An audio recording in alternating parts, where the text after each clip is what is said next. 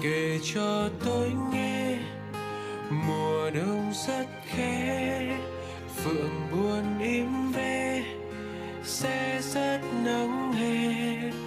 Kể cho tôi nghe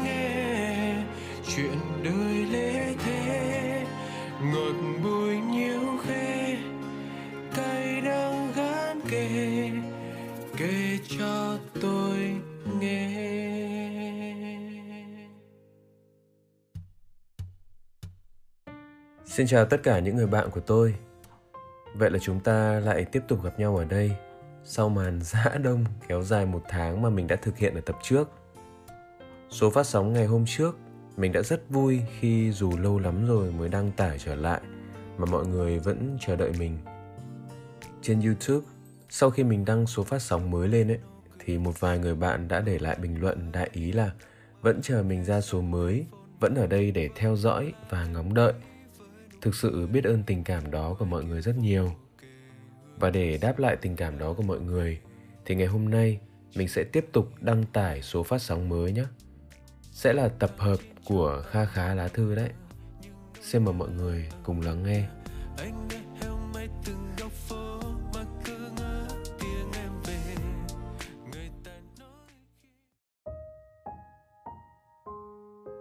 lá thư đầu tiên Em chào anh và các bạn thính giả. Em bắt đầu biết đến và nghe radio cũng được gần 2 năm rồi. Có lẽ bức thư này sẽ khá dài và lan man vì trong lúc em đang viết những dòng này, cảm xúc lẫn tâm trạng của em rất rối bời.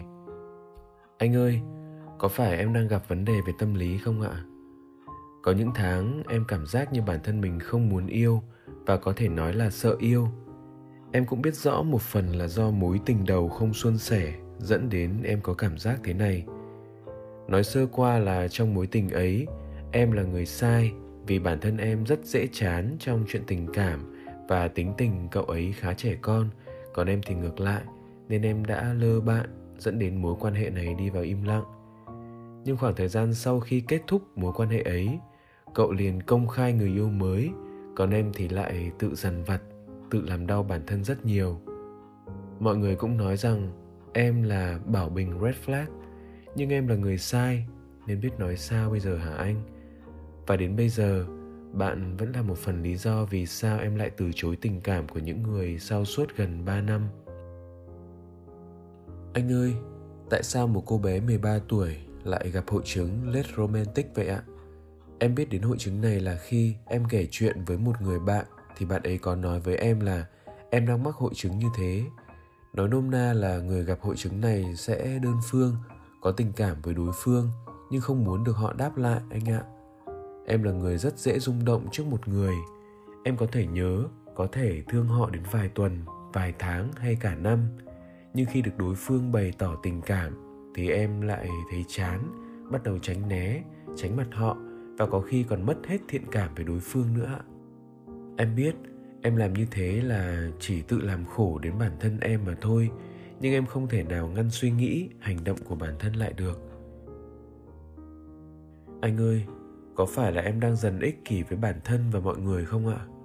Sau những chuyện em đã trải qua, em cảm giác chính em không còn cho phép bản thân được giao tiếp, quen biết, được yêu bất cứ ai nữa ạ. Vì em còn mắc hội chứng erotomania chỉ qua một ánh nhìn, một hành động mà em đã liền hoang tưởng họ thích mình, rồi lại tự gieo hy vọng. Cuối cùng là vụt tắt. Dần dần em tự nhận thức bản thân không xứng đáng để quen người mới, có những mối quan hệ mới, để tránh làm tổn thương họ như cách em đã làm với tình đầu. Anh ơi, em thật sự bất lực và không biết bản thân như thế nào nữa. Rất nhiều lần em tìm kiếm cách để không còn mắc những hội chứng và cảm xúc này nhưng đều vô nghĩa. Bây giờ xung quanh em đang dần khép lại tình bạn, tình yêu đều đang dần tránh xa em. Vì so với các bạn, em overthinking, khá tiêu cực. Em còn ít nói nên em cảm giác bản thân không phù hợp để cùng chơi, cùng trò chuyện với mọi người. Từ những cuốn sách tâm lý học, bộ phim, list nhạc đều chung là set ending. Đến nỗi bạn em còn phải nói em rằng, sao mày tiêu cực suy nghĩ nhiều thế? Sau đó anh biết em làm gì không? Em chỉ cười nhẹ rồi im lặng cất những cuốn sách ấy vào cặp coi như chưa có gì xảy ra. Rất rất nhiều lần cứ nhắm mắt lại, em đều nghĩ đến cái chết. Có khi em còn lên tưởng, nằm mơ đến viễn cảnh bản thân em đang nằm xuống mà dần mất đi ý thức. Em biết rõ bản thân đã bắt đầu suy nghĩ đến cái chết từ năm 8 9 tuổi, nhưng cuối cùng em vẫn không làm được. Vì em còn nghĩ đến gia đình, tương lai còn dài phía trước, nhưng khoảng thời gian hiện tại em mệt mỏi và không thể nào thoát khỏi suy nghĩ tự giải thoát cho chính bản thân. Em cảm ơn anh và các bạn thính giả vì đã đọc. Nghe đến đây, em không biết lá thư này của em có được đăng lên trang radio không, nhưng em mong rằng bức thư này sẽ được phát sóng. Vì trong những dòng trên, em biết có rất nhiều bạn đã và đang gặp những xúc cảm, những hội chứng giống em. Thôi, thư đã dài, em xin dừng tại đây. Mong anh, các bạn và radio người giữ kỷ niệm của chúng ta ngày càng phát triển và thành công nhé.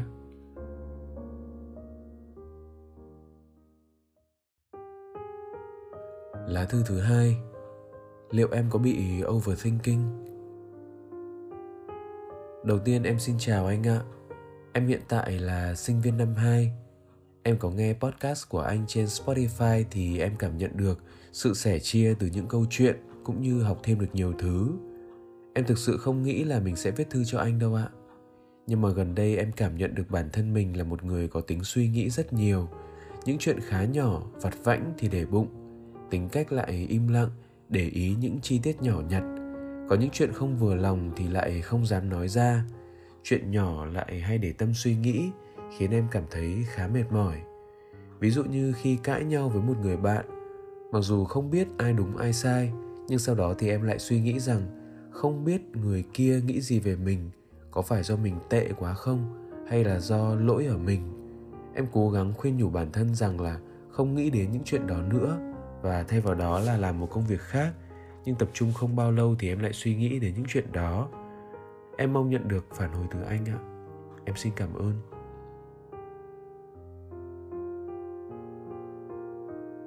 Lá thư thứ ba. Chào anh, chào mọi người ạ. Em chính là chàng trai trong lá thư thứ năm của kể cho tôi nghe số 155 đây ạ.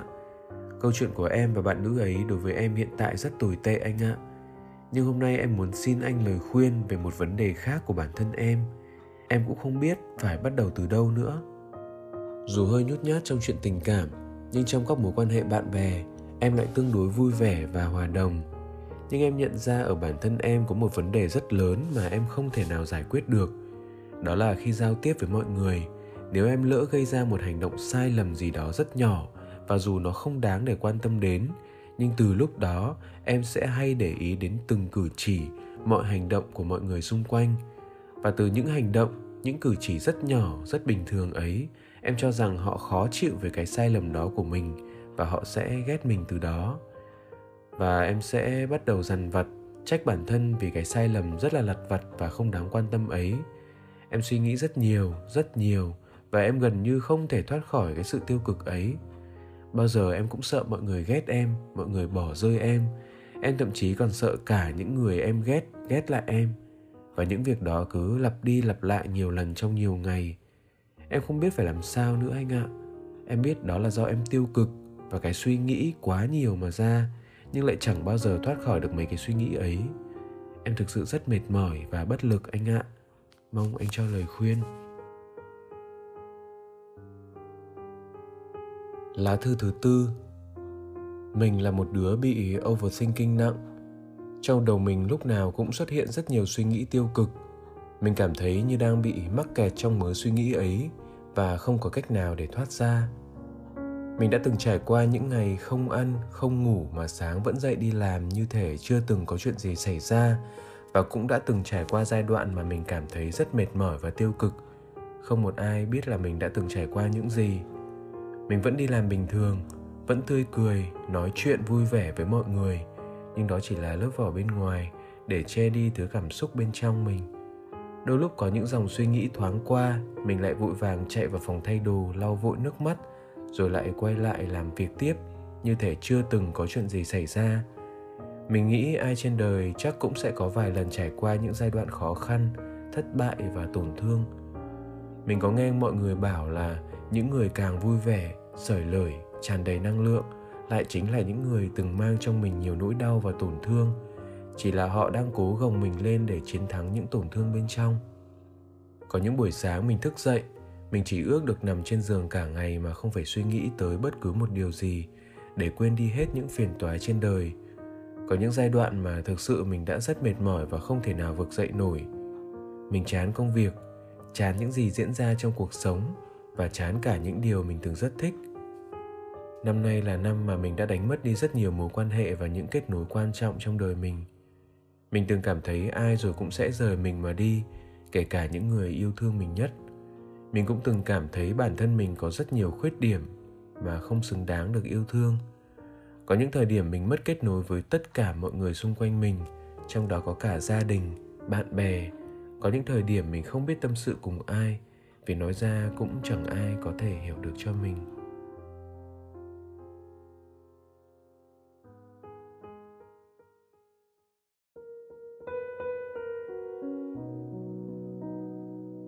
Gửi lời chào tới bốn người bạn vừa được ờ, anh vừa được mình thay lời sẻ chia những tâm tư khó nói.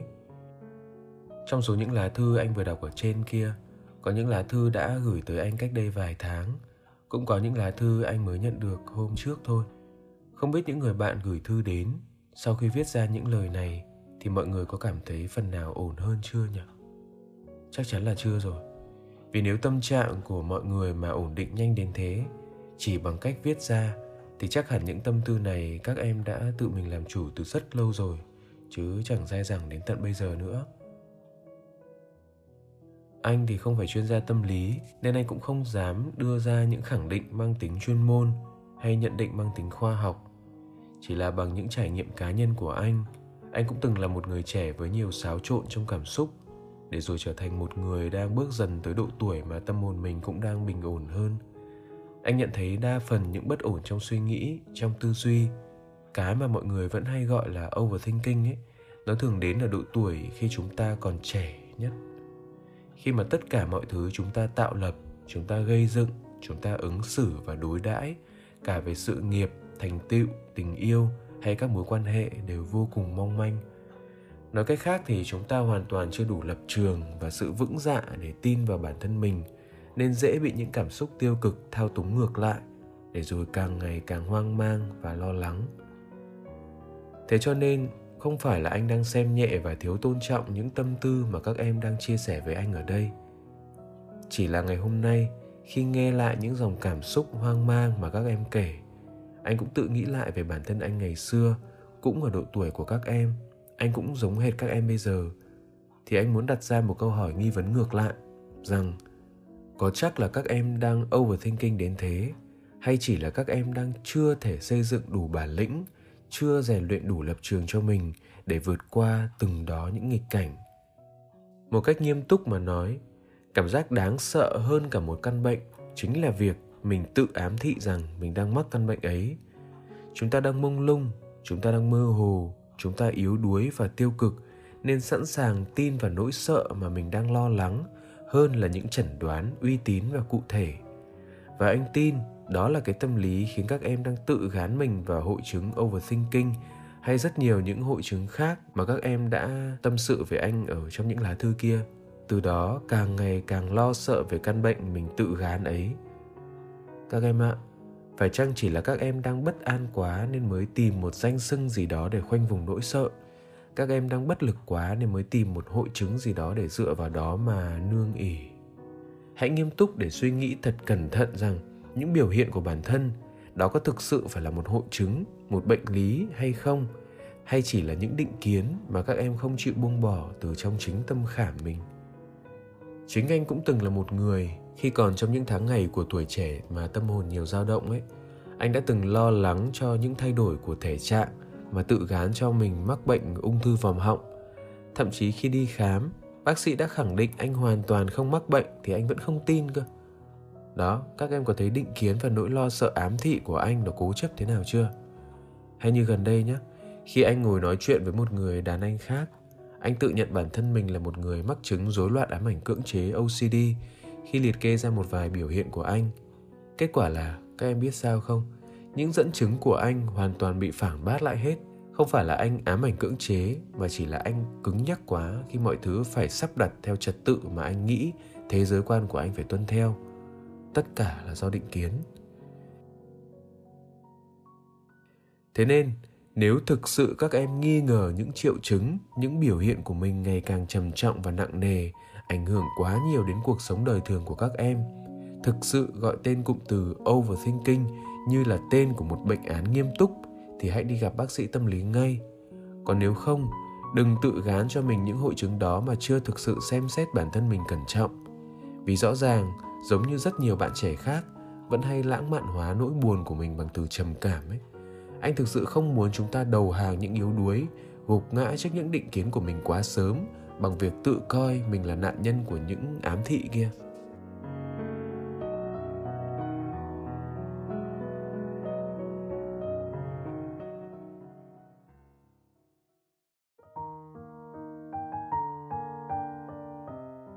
Giờ thì chúng ta hãy cùng ngồi đây để mình cùng nhau bàn xem làm thế nào để vượt qua cảm giác này nhé.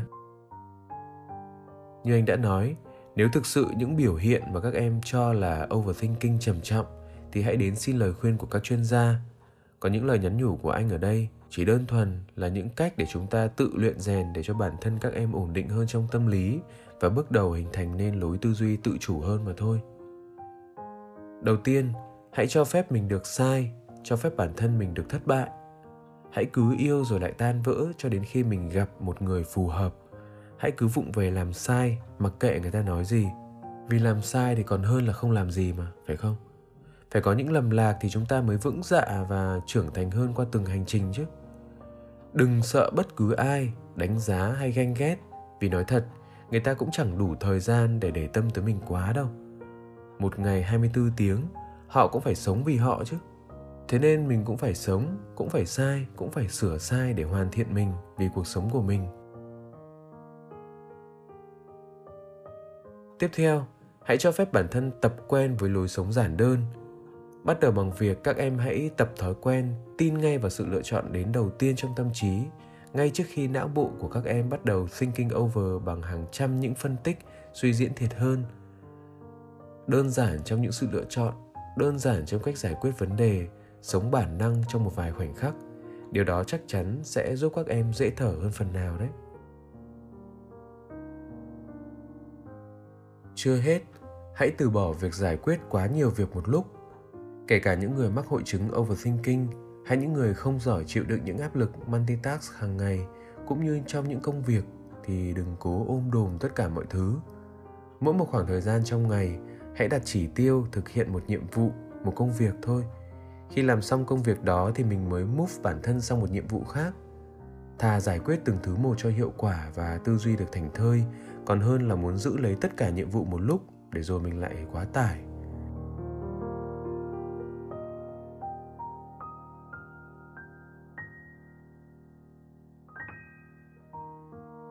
và thêm một điều nữa, các em có biết vì sao các em cứ mãi quẩn quanh trong những suy nghĩ vụn vặt và vụn vỡ không đó là vì các em chưa thực sự có một thành tựu gì đó đặc biệt cho riêng mình. Thành tựu ở đây có thể được hiểu là một thành tích gì đó trong sự nghiệp trong học tập trong tài năng như ở các lá thư thứ hai, thứ ba và thứ tư hoặc cũng có thể là chưa đạt được một mối quan hệ nào đó thực sự thành công cho các em những sự yên tâm nhất định như người bạn trong lá thư thứ nhất. Khi chưa có thành tựu thì các em sẽ thấy những giá trị của bản thân mình đang không đáng được trân trọng thậm chí là mờ nhạt. Nói cách khác các em chưa biết tự định vị bản thân mình, chưa có gì để khẳng định bản thân mình, nên dễ sống trong mặc cảm. Cuộc đời mình sẽ bị định đoạt bởi người khác. Sợ người ta nói thế này, thế nọ, sợ người ta đánh giá, vân vân. Các em có nghĩ rằng mình nên phấn đấu gặt hái được những thành tựu cho riêng mình ngay từ bây giờ hay không? Có thể chỉ là những thành tích nhỏ bé thôi, nhưng những điều đó, anh tin là sẽ khiến các em tự tin hơn rất nhiều vào bản thân mình, chứng tỏ được rằng bản thân mình cũng có những sự kiêu hãnh của riêng mình chẳng cần lưu tâm đến những gì người ta nói những điểm số tốt trong các bài thi bài kiểm tra quan trọng viết được một bài thư hay hát thật tốt một ca khúc nào các em yêu thích, hoàn thành tốt một nhiệm vụ xếp giao hay thậm chí là giữ hòa khí thật tốt với những mối quan hệ xung quanh mình, vân vân. Đừng coi thường bất cứ thành tích nào của mình dù là nhỏ nhất, vì những biểu hiện nhỏ đó cũng khiến các em có thêm niềm tin hơn vào bản thân mình đấy.